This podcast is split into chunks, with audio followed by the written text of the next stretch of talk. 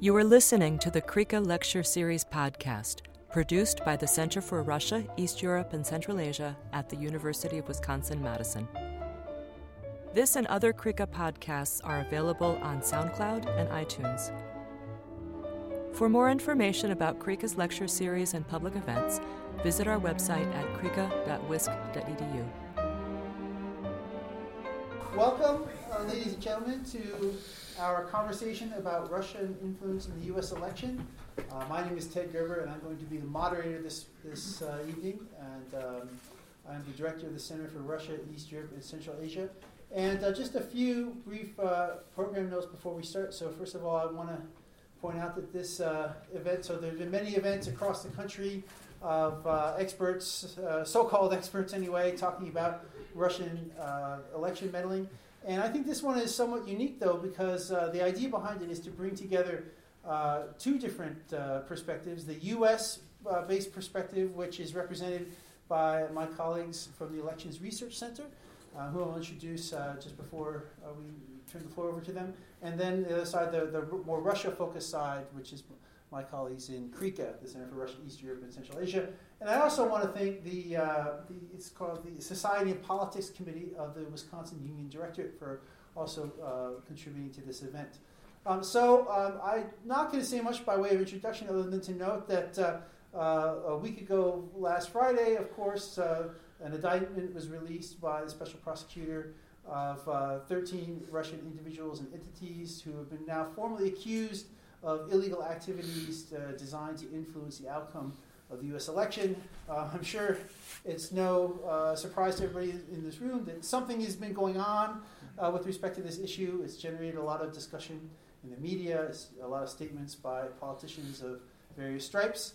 And we are here tonight to discuss uh, what it is we know, what it is we don't know, perhaps, um, and both uh, sort of uh, from the perspective of what was Russia trying to accomplish, what did Russia actually do, how was the experience in the U.S. side, and um, what I want to try to keep keep this to be more of a sort of a conversational format. So what I've asked the panelists to do is to each prepare a very brief, you know, five to seven minute initial statement.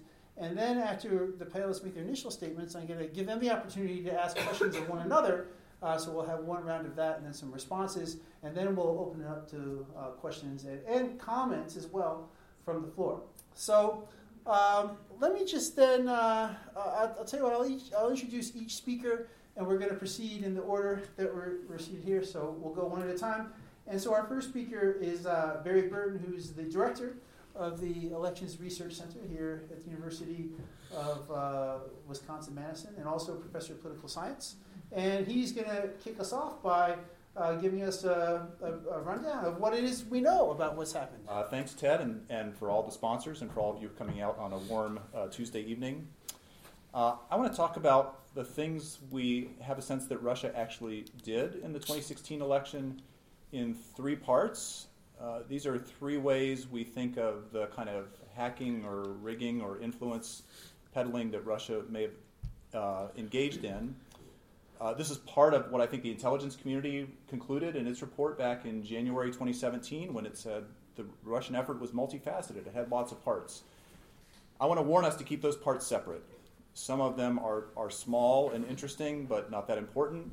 Others are really important and are things we need to be focused on uh, going forward. So, here are the three pieces I would separate as being three different kinds of hacks that are really different from one another. One kind of hack is the hacking into email systems and the leaking of those emails. There was a hack into the Democratic National Committee's email server. There was a hack into John Podesta's email account. He was high up in the Clinton campaign. Those got released to WikiLeaks and put out into the campaign environment at strategic times. We can, we can talk about those. Those aren't acts against the government, those are acts against private parties, a political party and a campaign official.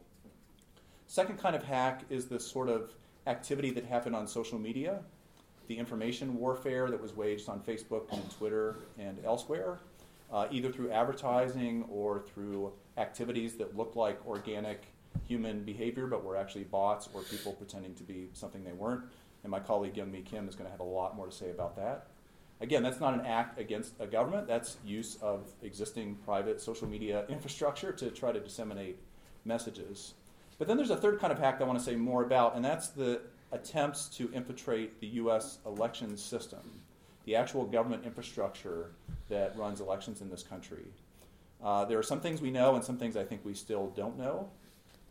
We know from the intelligence community that Russian efforts got access to maybe 20 to 35 state voter registration databases. That is, they got access by intrusion to at least see those data. So those would include records on registered voters in a bunch of states and maybe some confidential information about those voters. Only in one state are we sure that some of those records were actually downloaded. That was in Illinois, where about 90,000 records were downloaded, but not manipulated, right? Simply copied onto some other device. Uh, there are also rumors in the press about one other state having that done, but we, the intelligence community has not verified that.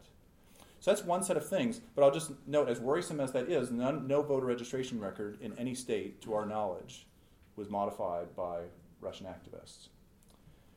There are a separate set of concerns that get lumped into that, which are changes that might have been made to the election system beyond the voter registration databases, either to voting machines or the way votes are tallied or the websites that where this information is reported.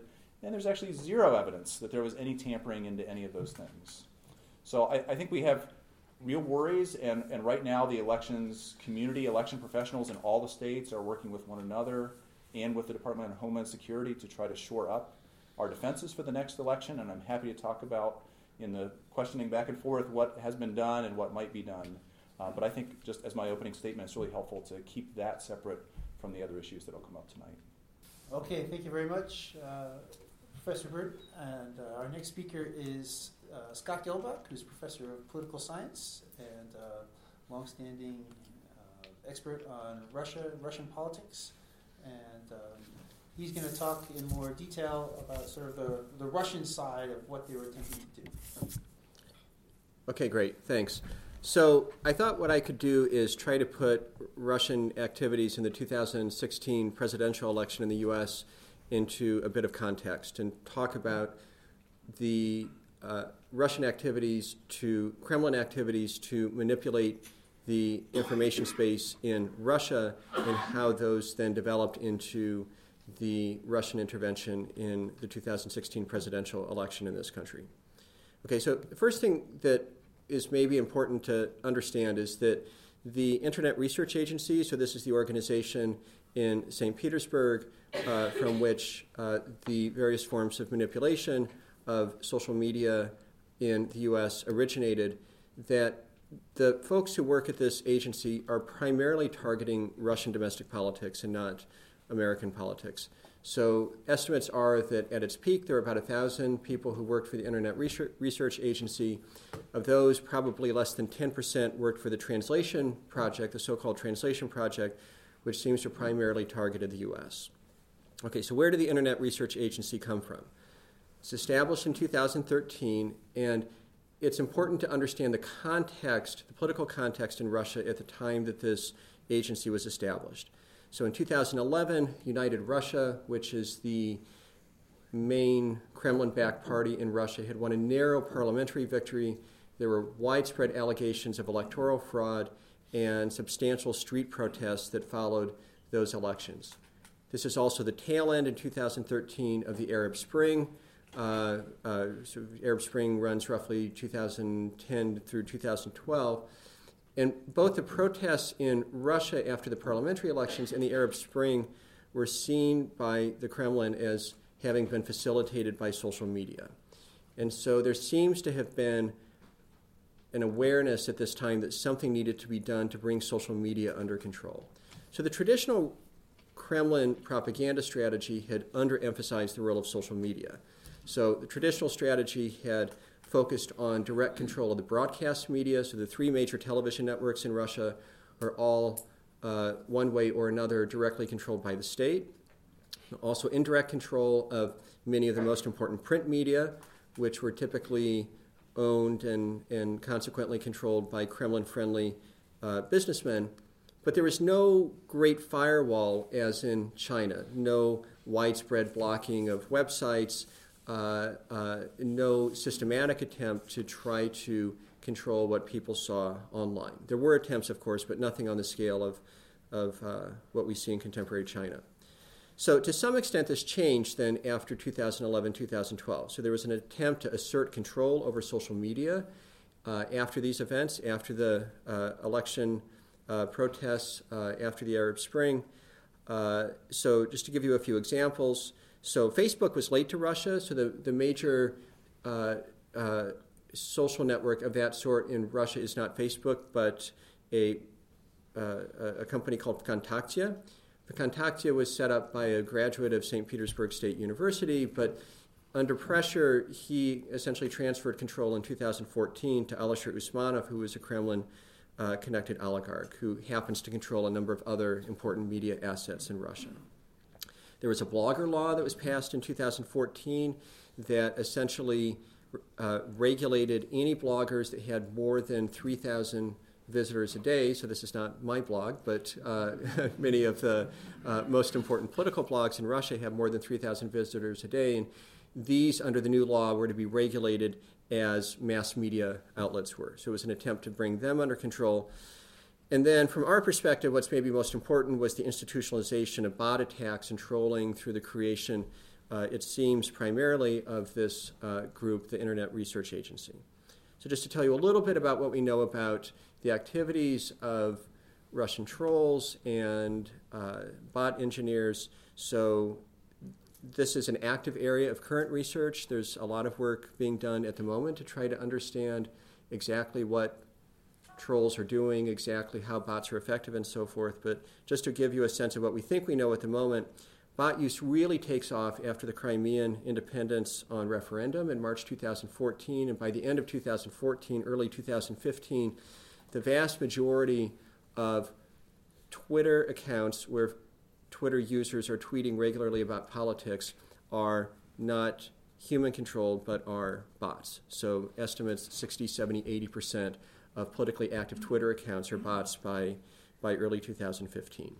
And the primary role of these bots seems to have been to drive up the search rank of favorable news stories. So by continually tweeting about stories that took a particular line that took the Kremlin line, it was a way of making those more visible to users who might go to Google uh, or various Russian search engines for their news. Um, as far as trolls are concerned, uh, there was an interesting list of Russian trolls that was published in uh, uh, a couple of years ago, and there's been some work since then to try to understand in what way trolls are attempting to influence conversations online. As far as we can tell, what seems to be happening is that trolls are pretty good at diverting attention from topics that that troll masters don't want people to talk about. Uh, they're not so good at necessarily persuading people. So the sort of typical intervention seems to be to turn a conversation about something that Russian authorities don't want people to talk about into an argument about the intelligence of the people who are commenting or you know, to, to distract attention from the issue at hand in that way.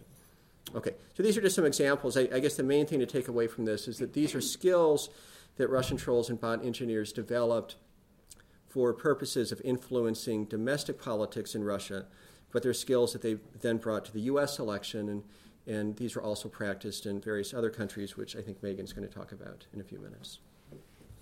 Okay, great. Uh, thanks a lot, Scott. Uh, so our next speaker is Professor Young Mie Kim, who's a professor of journalism and mass communications, and also an affiliate of the Elections Research Center and of the Department of Political Science.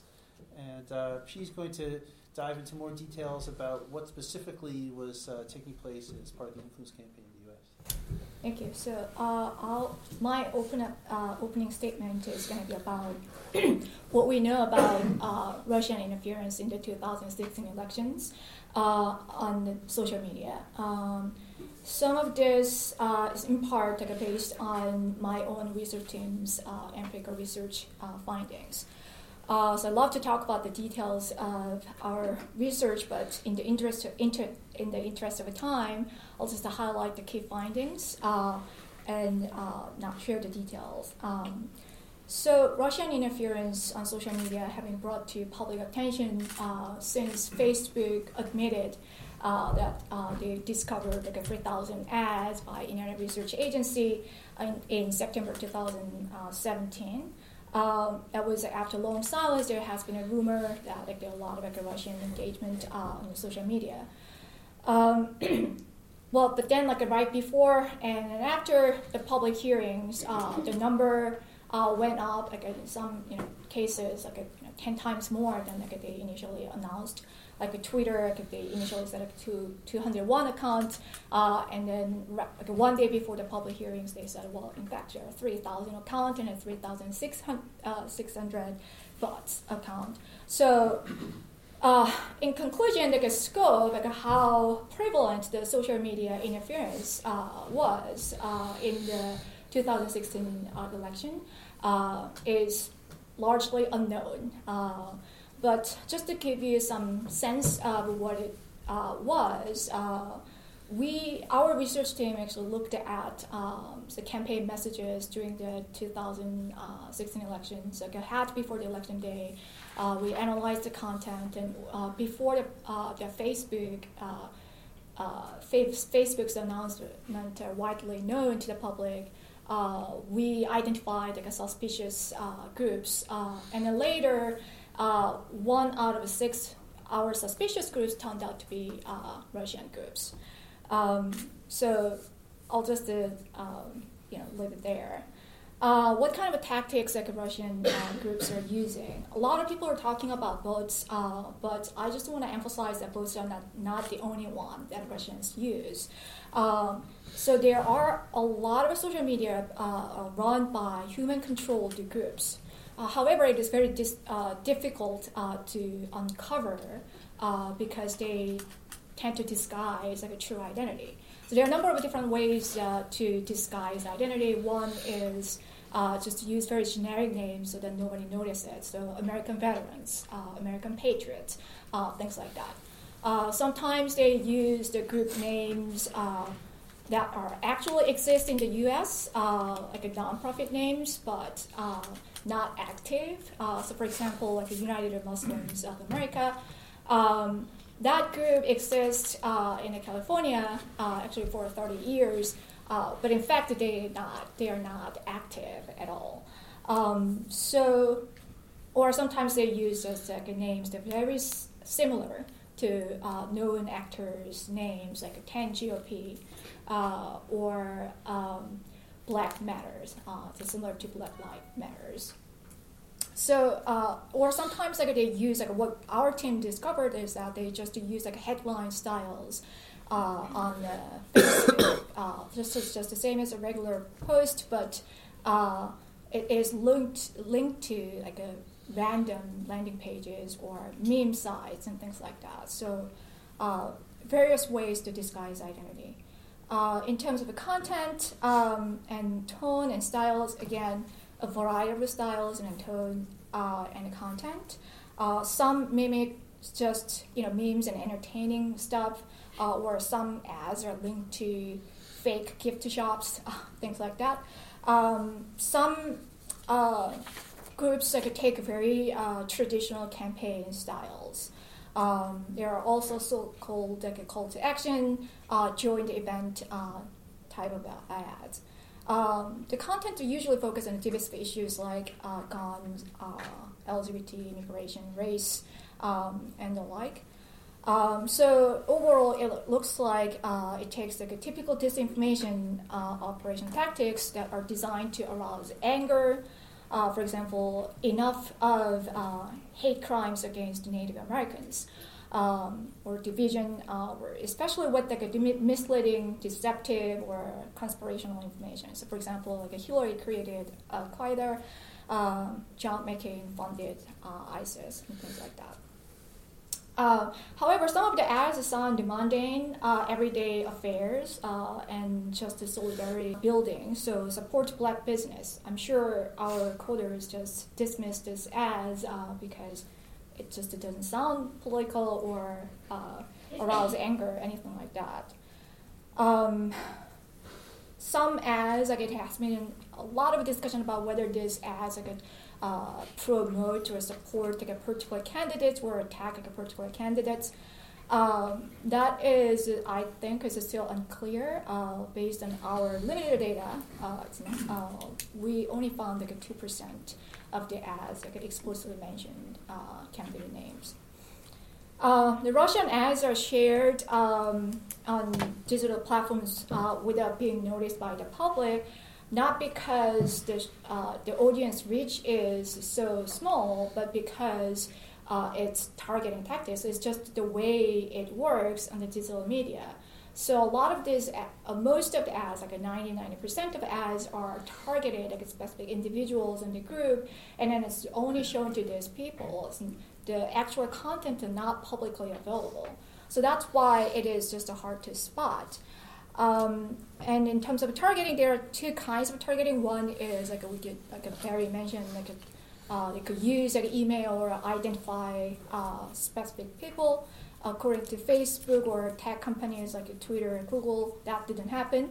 Um, usually, Russian uh, groups like used uh, menu option style like targeting like based on interests. Uh, those who ever clicked uh, NRI's Facebook page, for example, or based on their behavior on their um, on the social media.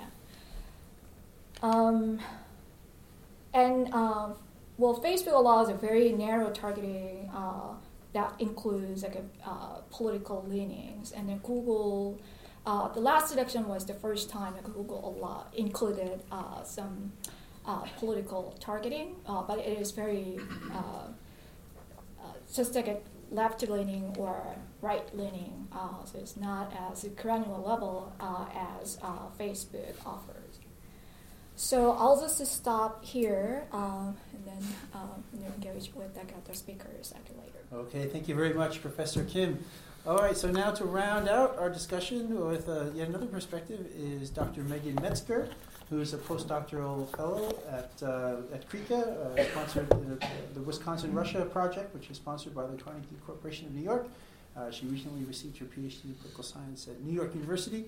And she's going to talk about Russia's efforts to influence elections elsewhere. Uh, we, we, tend to think that you know, we're the only ones that matter here in the U.S., but actually, as, as uh, Dr. Metzger is going to uh, illustrate, uh, we're not alone.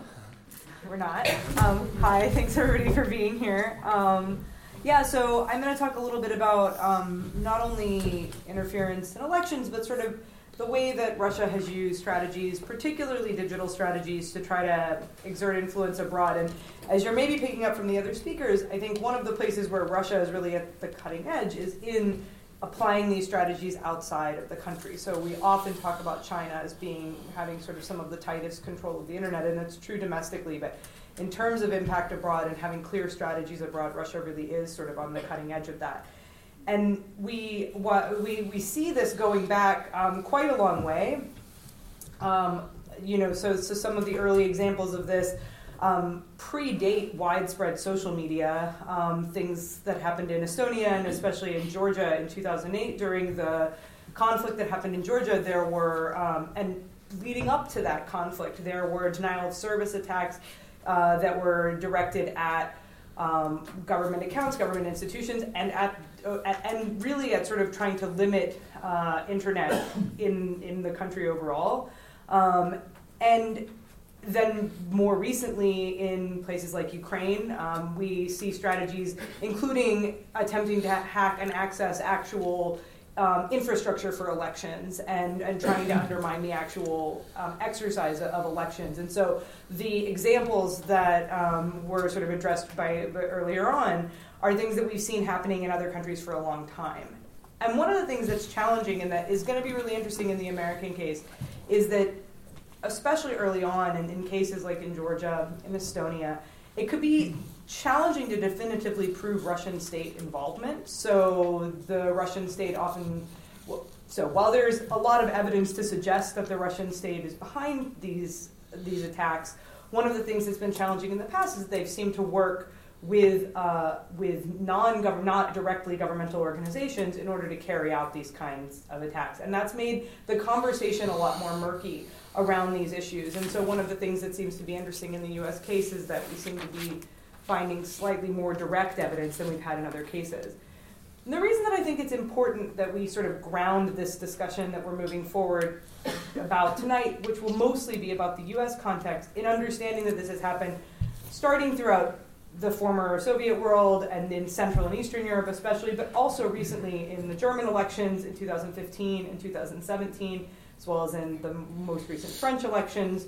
Um, understanding the strategies that have been used in the past in those cases, I think, can give us insight into what um, happened here and also help as we look at how other countries attempt to deal with these issues. It can help us in strategizing um, about what to do. So, as I mentioned early on, um, the, a lot of what happened was through denial of service types atta- type of attacks. Um, and this often overlapped with campaigns of disinformation. So, for example, there would be denial of service attacks that affected um, governmental institutions. In the Estonian case, that very nearly shut down the Estonian internet for, for some period of time. Um, but then, concurrently with that, um, for example, there would be web pages of the government would be hacked. So if people managed to access them, instead of the, the web page being there, there would be pictures of the Georgian leader with a Hitler mustache.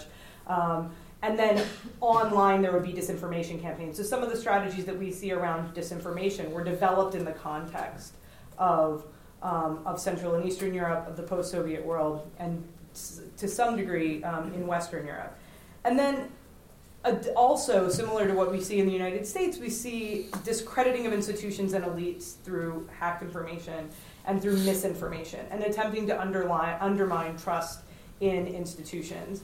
Um, and then finally, as I mentioned, direct attacks on the institutions of elections that we and we see that happening specifically in Ukraine, where they actually were able to catch on to that, and it didn't. It, they wound up being able to reboot their elect, election system in a way that um, seems to have, have meant that it functioned properly. Um, so oftentimes if this if this is brought up in US media at all, it's sort of you see it mentioned as like these were the training wheels for the American situation. And I think the, that's one way to think about it if what you care about is only the American situation. But I think the other thing you can understand from these, from looking at these cases, there are things that they all have in common. These are all places where um, the Russian state had a real incentive um, and really benefited from undermining the existing administrations, the existing governments, from undermining progressing exercise of democracy, um, for promoting candidates that promoted particular types of viewpoints, um, which is something we've seen a lot in Central Europe, and through and we can look at those those cases, and that I think can help us be a, can help to be a lens through which we understand what happened in the U.S. context and how um, and how to understand um, and how to understand that going forward. I'll leave it there and let you guys ask questions. Okay, well, I, I want to thank the panelists for for basically sticking to the very difficult for academics anyway five minutes uh, time limit. Uh, but now, as I said, I'd like to encourage some dialogue and discussion among our panelists, and, and to that end, let me just uh, open the floor to them to see would, would anybody like to ask a question of another panelist? Uh, I've got one. Sure. Yeah. So Megan, uh, picking up where you left off, I guess I'm, I can't see you, but I'm going to trust you over there. She's over there. Right? Uh, I haven't left the room. So there's involvement in other countries' elections before the U.S. election, and there's been involvement since. Is the U.S. involvement viewed as kind of a watershed? Was that something where the Russian government viewed it as a success and motivated them to be involved in other democratic elections, or were there some failings or alarm bells? Now they've they've sort of been caught in doing that that's made them reluctant? Or where does the U.S. stand in that timeline of either accelerating what's happening or maybe pushing the pause button? Yeah, you know, that's an interesting question, and I'm not sure I know the exact answer. What I would say is there certainly have been successes before the U.S. So I think that although the the electoral hacking that I mentioned in Ukraine failed, um, in terms of influencing the informational environment in Ukraine, um, my own research and other research on that time period has suggested that that, that was much more successful. Um, and and I think similarly, um, Germany felt that there was pretty significant impact in 2015. Um, I certainly in the midst of all of i might have expected i guess that following the situation in the us that things would have slowed down but that doesn't really the evidence since then doesn't seem to be pointing in that direction so um, the french elections, although there seem to have been some successes in noticing things that were happening and, and preventing them from going too far. And I'm, I think one thing to talk about later is like how they accomplished that. Um, that there certainly were lots of attempts made in the French elections, and the the and the Sweden is gearing up for their elections right now. We see that they're being very active, but they seem to be. I mean, obviously, no one's no one's giving details of what's happening exactly, but it seems that, that there's still active attempts um, going on at interference in those elections, certainly in the recent Czech elections as well. Um, so I think, from my perspective, the US election seems to me like it's maybe a watershed, not so much for Russia, although maybe Scott will have a different opinion on that, but maybe more it's a watershed for um, cooperation of countries throughout throughout the world because this has been happening for, for a, quite a while. And um, what I've noticed in the last like, 12 months, maybe last year, is, is um, there's seeming to be more coordination, especially in Europe, among countries that are trying to sort of prevent large scale interference. But Scott, I don't know if you want to add to that from what you know. Well, no, I, I actually have a follow up question, which is, uh, so, but but to Barry. So it seems like one impediment to that coordination, from what I can tell, is the general unwillingness to date of the Trump administration to really address this problem head on. And so I guess I'm wondering, first of all, do you agree with that characterization? And second, to the extent that you do, if you'd care to speculate on why that might be the case. Uh, yes, and I do. Uh, so there's, there's been a tremendous amount of activity trying to shore up the U.S. election system. And by that, I mean the state and local systems that administer elections. That's one thing that makes the United States different from these other countries where elections are happening, is that each state essentially conducts its own affairs, and with even within states, many counties and localities run their own affairs. Uh, I can tell you that state election officials are spending all of their time now on security. That's the number one issue. Uh, there was just a meeting this past week of the heads of election bureaus in all the states, and they got briefings from the Department of Homeland Security. They met with folks from the FBI, uh, cryptographers, others who could be helpful. Uh, so they've really amped up their efforts. Uh, there are also private entities working to help states. There's a, a project out of Harvard that involves campaign professionals from both the Clinton campaign and other Republican, non Trump Republican campaigns that, that have put together playbooks for election officials to give them guidance on how to train election officials, maintain the security of their election systems, uh, that kind of thing. Uh, the Department of Homeland Security announced that election infrastructure in this country would now be elevated to critical infrastructure. That's the first time that's ever been done, and it puts it on the same level as bridges, ports, highways, the water system, and other things that we think might be infiltrated. That was done just at the end of the Obama administration. So there are, are, a lot of activities happening, and now there are bills in Congress, uh, bipartisan bills, a couple in the Senate that could really make improvements to U.S. election security. There's one called the Secure Elections Act, which has a Republican sponsor and a Democratic sponsor that would do a lot of things, providing money, training, incentives, coordination. Um, but there's one part of the government that's not cooperating, and that's the Trump administration itself. And you may have seen over the last few weeks there have been some security officials or Trump administration officials called into Congress to testify. Uh, just this week, there were a couple. And in each case, they were asked by members of Congress at these hearings did, did the president give you any instructions to be working on this problem? Or what, what's the advice you've gotten from the top about what you ought to be doing about this? Or what funding has been allocated within the administration? And in every case, they've said, we've gotten no specific instructions from the president or the White House generally to do much of anything. Uh, so, so why is that happening? Um, I, th- I, think it's partly the chaos that is how the White House now runs, that is just working on a lot of different things or is focused on many different things simultaneously and sort of jumps to whatever is in the news or in front of the president that day. And so it's hard to have a sustained focus on a complicated issue like this. Uh, but the other part of it, I think, is Trump as a personality, that he's, he's thin skinned and, and worried about his election looking illegitimate if he admitted that the Russians played some role in affecting the outcome. You remember his boast about the size of the crowd at the inauguration being the biggest ever in any place, and um, and not really wanting to admit that he lost the popular vote. He's sort of fudged on that issue as well. So there are a number of things where he's just worried about his appearance. And so I think to open the door at all to say that the, the election was tainted in any way by Russian influence, and heaven forbid that he or his campaign would have connected with Russians in any way, uh, just undermines his public, the public impression he wants to give. So, so the only thing that's a little bit, so, so, so that all makes sense to me, but the only thing that seems a little bit odd about that explanation is that Trump has said that he's running for reelection, and so you would think that he would want to bolster the legitimacy of the American electoral system so as to increase the legitimacy of any election victory in 2020. You would think so. Uh, so, so I, I, think part of this is the chaos of the White House not focusing on mm-hmm. an issue in a dedicated way. Part of it, I think, is there's there's a split motivation here. Mm-hmm. On the one hand, to be a legitimate reelected president, you'd want to say this was done with integrity, a system that's protected.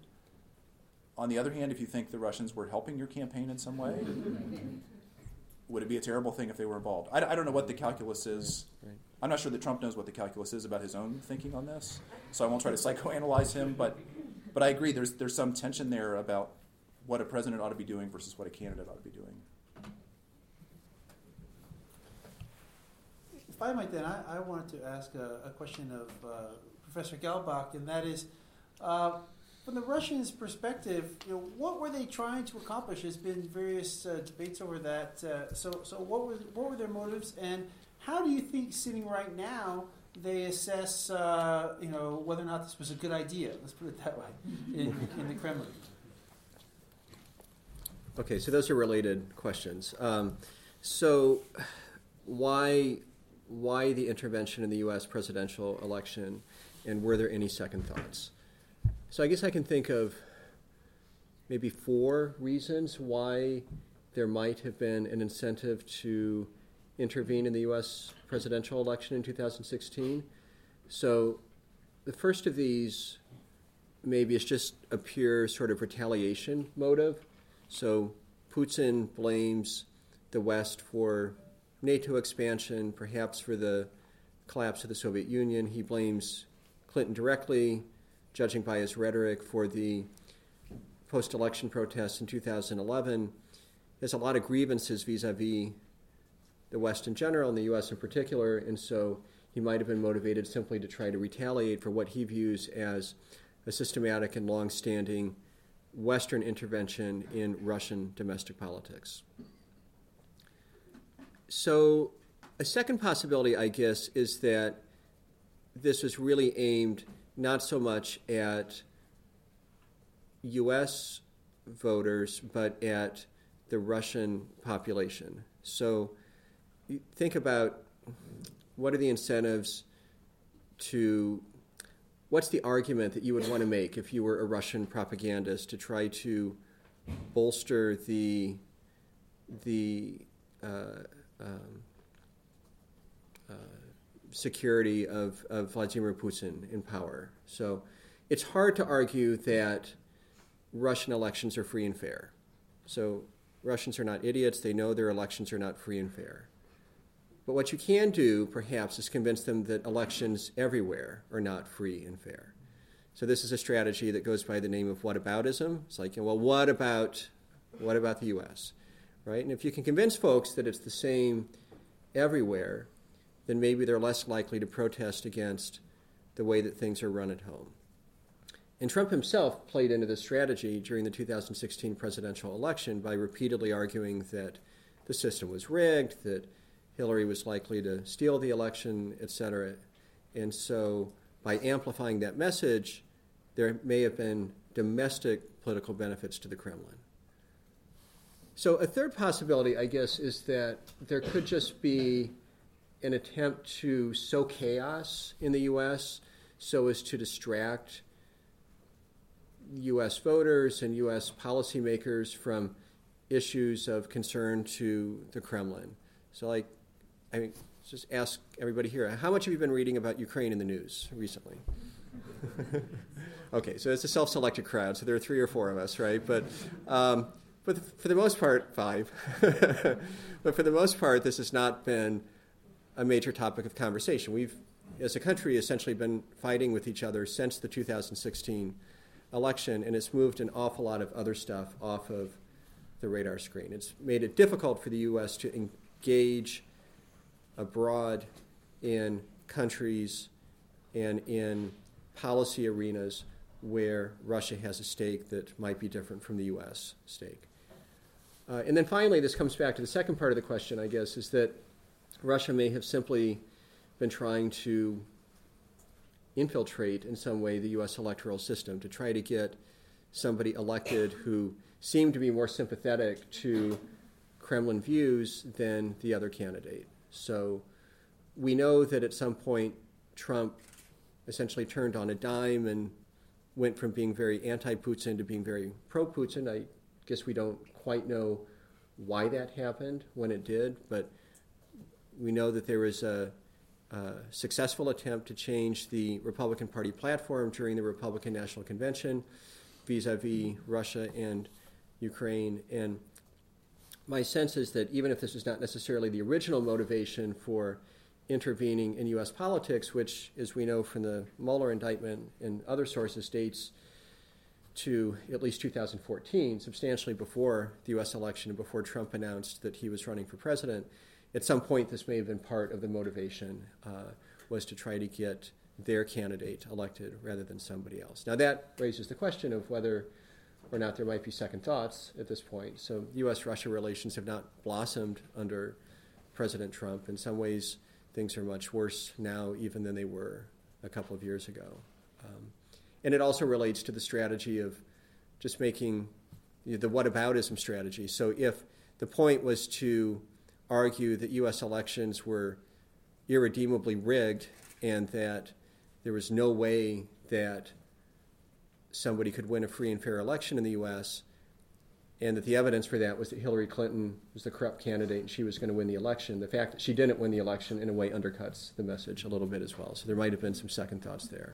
I wonder if you can talk just a little bit more about um, your findings from your own research and, and um, specifically about, and I'm sure that you don't have a, maybe you don't have a definitive answer, but what is your sense of um, the impact of these um, strategies that you are studying on social media um, on maybe on either the outcome of the election or in other ways that maybe go beyond or, or are, are tangentially related to the, the election itself? Uh, that's that's tough question because um, you know for any election researchers, it's really hard to estimate the impact of election campaigns, uh, even you know election campaigns by known actors. But this is we are completely unaware of these campaigns uh, um, until the election is over. So uh, it is hard to say that, but um, well I'll just quote like what uh, the tech companies said. So uh, the Facebook said um, there's like a 11.4 million reach. Uh, so uh, that is like not initial like a 3,000 like after they added uh, the numbers, uh, and then they said well it's estimated 11.4 million reach. if we include sharing, uh, because some of the messages are shared by just ordinary citizens without knowing that it's a uh, disinformation operation, um, then it goes up to 126 million. Um, and then Twitter uh, said it's um, 0.3 okay, in terms of reach. That's like a 0.3 percent. So that would be like a I guess like a, if we uh, say like a voting age population, then probably the 70 million or something. Um, so um, tr- people try to un- uh, underestimate or minimize the impact, uh, but um, first of all, it's just hard to estimate impact because even though we have, like for example, we have a research, we, we know because our program, we use like a crowdsourced program, so we know how many people uh, saw this. But because we don't have any information about uh, Facebook user baseline, mm-hmm. it's just uh, you know they don't share the information. So it's really hard for even researchers to estimate the uh, reach. Um, and even we are relying on uh, tech companies' reach, uh, if we calculate it, that's actually a lot. so, uh, and then especially if we think about Wisconsin, Pennsylvania, uh, and Michigan uh, vote margins, um, um, that is, you know, that was very like a major thing. Um, so, in short, like it's hard to uh, say what the impact on the election, uh, and um, it is hard to estimate like how many people are influenced or even persuaded by that. Uh, but in terms of the reach, it's not a negligible number. If I can just permit myself a quick question to Professor Kim. So uh, we've heard some from Professor Burden about uh, actions that election commissions are taking to securitize the the voting systems, and that's clearly uh, it's probably the least talked about, but it's clearly a very important part. But are there any actions that uh, government or other interested parties can take to try to counter the, the use of social media? I mean, it seems like a very different order of phenomena trying to protect voter rolls and voting machines from trying to, you know, blunt the in potential impact of these fake news stories that are getting spread through bots and through trolls and, and through actual individuals. Uh, is there any information on that? Yeah, sure. So, um, you know, if if we put this uh, Russian interference in the election uh, so on social media, uh, put it into larger context, uh, it's one of the reasons is that uh, we have a lot of loopholes. Uh, like first of all, um, there is no regulatory policy for digital political advertising. Um, so no disclaimer, disclosure requirement that would apply apply to like a broadcast media. So that is really big problem. Um, so unless the sponsor is the candidate campaigns, uh, any groups could uh, run the political campaigns without revealing their identity uh, and remain an- anonymous, but there would be like, no public monitoring. Um, so FEC currently, uh, FEC had like a big uh, open uh, public hearing and like a, a lot of like, unusually large size uh, like a comment uh, and uh, currently considering um, um, changing the disclaimer and then uh, disclose uh, disclosure like a requirement. Uh, also, um, more specifically for um, digital advertising on like large tech platforms like Facebook or Google or Twitter. Um, there's been discussion uh, uh, about like a digital advertising regulation, at the Congress level, so which is on Honest Ads Act. So Honest Ads uh, extend the current regulatory policies applied to broadcast media to digital media. however, the current uh, regulation on election communication and broadcast media, they're only limited to the ads that mention uh, candidate names. Uh, but again, like we've seen a lot of uh, as uh, Russian ads like, specified like candidate names, but like, everyone knows like, who they are talking about.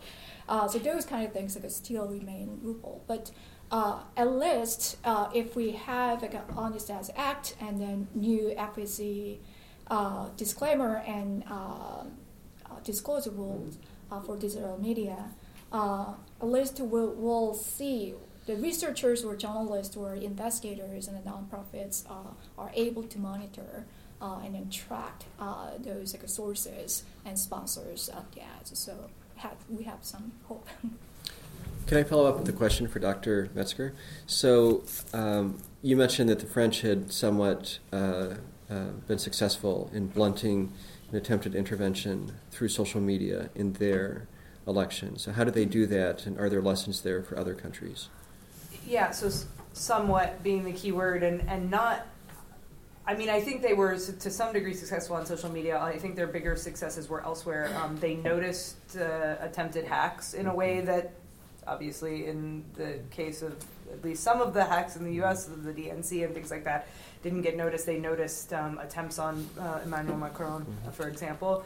Um, but really, the key thing that I think we should be learning from the French case, and from the extremely proactive effort being made by Sweden right now, which um, we'll see. That election hasn't happened yet, so we'll see what happens. But they're being very proactive. Is that they worked really hard, and, and the Swedes are working very hard um, to sort of combine efforts. So in France, for example, the press made a real attempt uh, to under to undermine and, and talk about bad polling. So there were really manipulative polls that had been conducted in ways that were not very ethical, that showed certain candidates winning who clearly weren't winning, and um, the the media cooperated with sort of the government in, in sort of I mean I don't think that they, they needed to be convinced too much, but they sort of said these are not this isn't real, right? They they were vocal about the problems that were happening with the polling and pointing out the issues. Um, and there was cooperation, which I think we sort of see as an issue here between the national and the local levels. And that's one of the, the key things that's happening in Sweden right now um, is that there's like high level training for very low level officials. So people at, at really local levels are being trained in really specific ways to sort of recognize problems. I'm not sure any of that addresses what you're actually asking, which is about social media. I, I think that the I think that um, what Dr. Kim mentioned are in terms of regulation is extremely important. I think part of the problem is also that we have private companies that until recently have been reluctant to accept any kind of responsibility for the information that's uh, disseminated on their platforms that have viewed themselves as sort of blank canvases on which people can express themselves and I think we're reaching a point where we're going to have to have a conversation um, about that in a more in a more nuanced way. And I think you see Twitter and Facebook starting to react. Um, but I I don't know the answer to, and I don't think I've seen any great successes in undermining um, the most insidious forms of this, where we're talking about fake accounts that are run by actual people sitting behind a computer. Um, and I, yeah, I don't, I don't think that in the French case they were able to sort of attack that, except through sort of media correcting, which we don't know, and we don't know how effective that is either.